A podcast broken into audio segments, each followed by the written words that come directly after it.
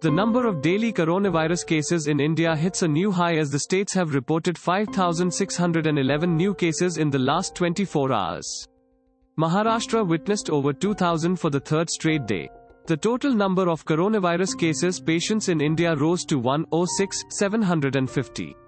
The first case of novel coronavirus was reported in India on January 30th. The death toll increased to 3,303 as 140 people passed away on Tuesday. The fatality rate in India is relatively low at 3%. Maharashtra saw 76 fatalities in the last 24 hours, the highest in a single day.